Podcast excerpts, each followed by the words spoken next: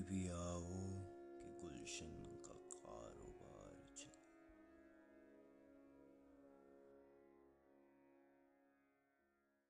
नमस्ते दोस्तों, मैं माधव आप सबका मेरे इस नए पॉडकास्ट में स्वागत करता हूँ, इस्तकबाल करता हूँ। मैं अक्सर ये बैठ कर सोचता रहा कि मेरी आवाज़ में यदि कुछ गज़ल, कुछ शेर, कुछ नज़में बयां हों तो उसका रूप कैसा होगा? मैं इधर उसी ख्वाहिश के साथ आया। कोशिश है कि सुनने वाले सुने ज़रूर। कहे कुछ भी उसके बारे में। भला बुरा चलेगा।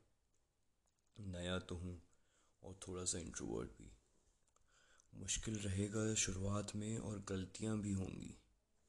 लेकिन ये साथ अब लंबे अरसे तक बना रहे, बस। और वो मिर्ज़ा गालिब ने भी कहा है कि मुलाकातें ज़रूरी है।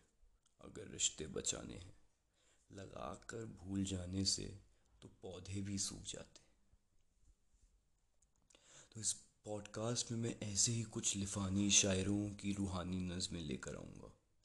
कुछ नगमे, कुछ किस्से भी साथ ज़रूर होंगे। और अर्ज़ों में कभी कभी मेरे वॉयलिन की खारिश सी धुन ज़रूर सुना दूँगा। थोड़ा सा पॉलिटिकली इंक्लाइंड हूँ। सच बताऊँ तो आज के हालातों से थोड़ा सा परेशान। तो इस सिलसिले में कुछ कह दूँ, बुरा न मानिएगा।